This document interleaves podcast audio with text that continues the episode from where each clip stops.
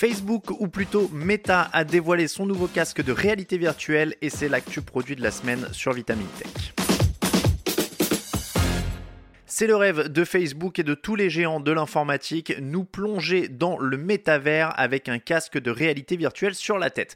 Certains s'y promènent déjà et en attendant que ces mondes virtuels se démocratisent, Meta, la maison mère de Facebook, a fait le point sur la réalité virtuelle et du métavers avec des détails sur le développement et les progrès accomplis. C'était le 11 octobre et Futura était au premier rang, enfin virtuellement. D'abord, pendant 30 longues minutes, des intervenants mal à l'aise ont effectué leur présentation en faisant semblant d'avoir des conversations sans se regarder dans les yeux et sans savoir quoi faire de leurs mains. On ne va pas le cacher, la seule information intéressante de cette première partie, c'est l'arrivée en novembre d'un jeu Iron Man sur le MetaQuest 2. C'est bien maigre. En revanche, la suite fut bien plus intéressante et Meta a dévoilé le produit que tout le monde attendait, son nouveau casque de réalité virtuelle. Son petit nom, MetaQuest Pro. Comme prévu, il s'agit d'un casque à destination des entreprises. Pour ceux qui en douteraient, le prix 1799 euros. C'est 5 fois le prix de lancement du grand frère, le MetaQuest 2. Clairement, peu de gens sont prêts à mettre autant d'argent dans ce genre d'appareil. Heureusement, le casque apporte tout de même certaines améliorations, à commencer par l'optique. On passe des lentilles de Fresnel à des lentilles pancake. On parle bien de réalité virtuelle et pas de cuisine. Cette nouvelle optique nécessite plus de luminosité mais offre une meilleure qualité d'image avec moins d'aberrations chromatiques et d'effets de halo. L'espace nécessaire entre la lentille et l'écran est réduit, ce qui diminue l'épaisseur du casque de 40%. C'est un facteur important pour le confort d'utilisation.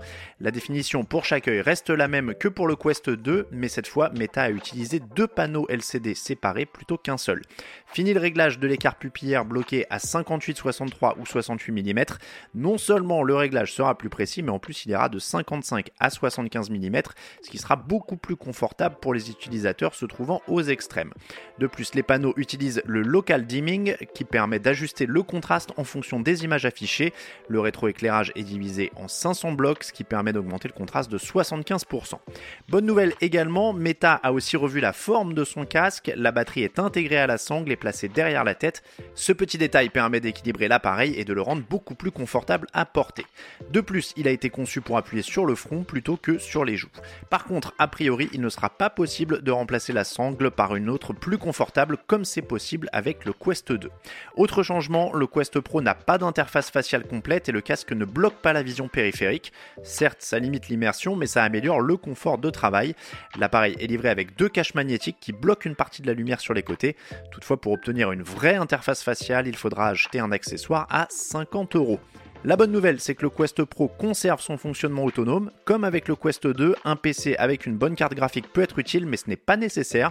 Beaucoup de jeux et applications peuvent être installés directement sur le casque et il est compatible avec la bibliothèque du Quest 2.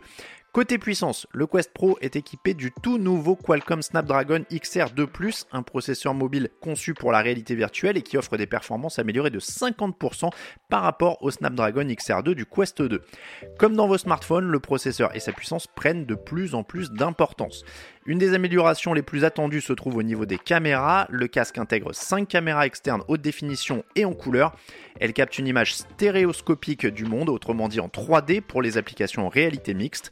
Pour rappel, le Quest 2, lui, ne comporte que des caméras basse définition en noir et blanc. Il sera possible de voir le monde réel en 3 dimensions, donc avec des objets virtuels par-dessus. Meta a notamment montré une partie de Beat Saber directement dans une pièce plutôt que dans un environnement entièrement virtuel. Ça pourrait réduire le nombre de téléviseurs et d'écrans explosés par les joueurs trop enthousiastes qui oublient que le monde réel continue d'exister. Comme le Quest Pro est conçu pour être un outil de travail, la réalité mixte permettra aussi de voir son bureau et son clavier tout en affichant des écrans virtuels pour avoir un espace de travail beaucoup plus grand.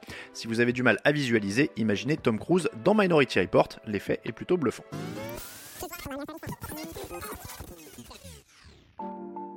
Comme Meta est à la pointe des univers virtuels et du métavers, le casque est aussi équipé de 5 capteurs internes qui seront utilisés pour le suivi des yeux et des expressions du visage. Le premier usage sera social puisqu'il permettra d'animer le visage de son avatar en imitant les vraies expressions du visage.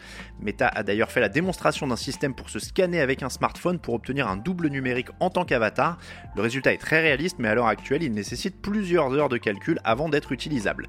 Les contrôleurs ont été complètement repensés et pour améliorer la précision du suivi, ils intègrent désormais chacun 3 caméras et un processeur Snapdragon 662. La bonne nouvelle, c'est qu'ils sont aussi compatibles avec le Quest 2, dont les manettes de rechange sont en rupture depuis des mois.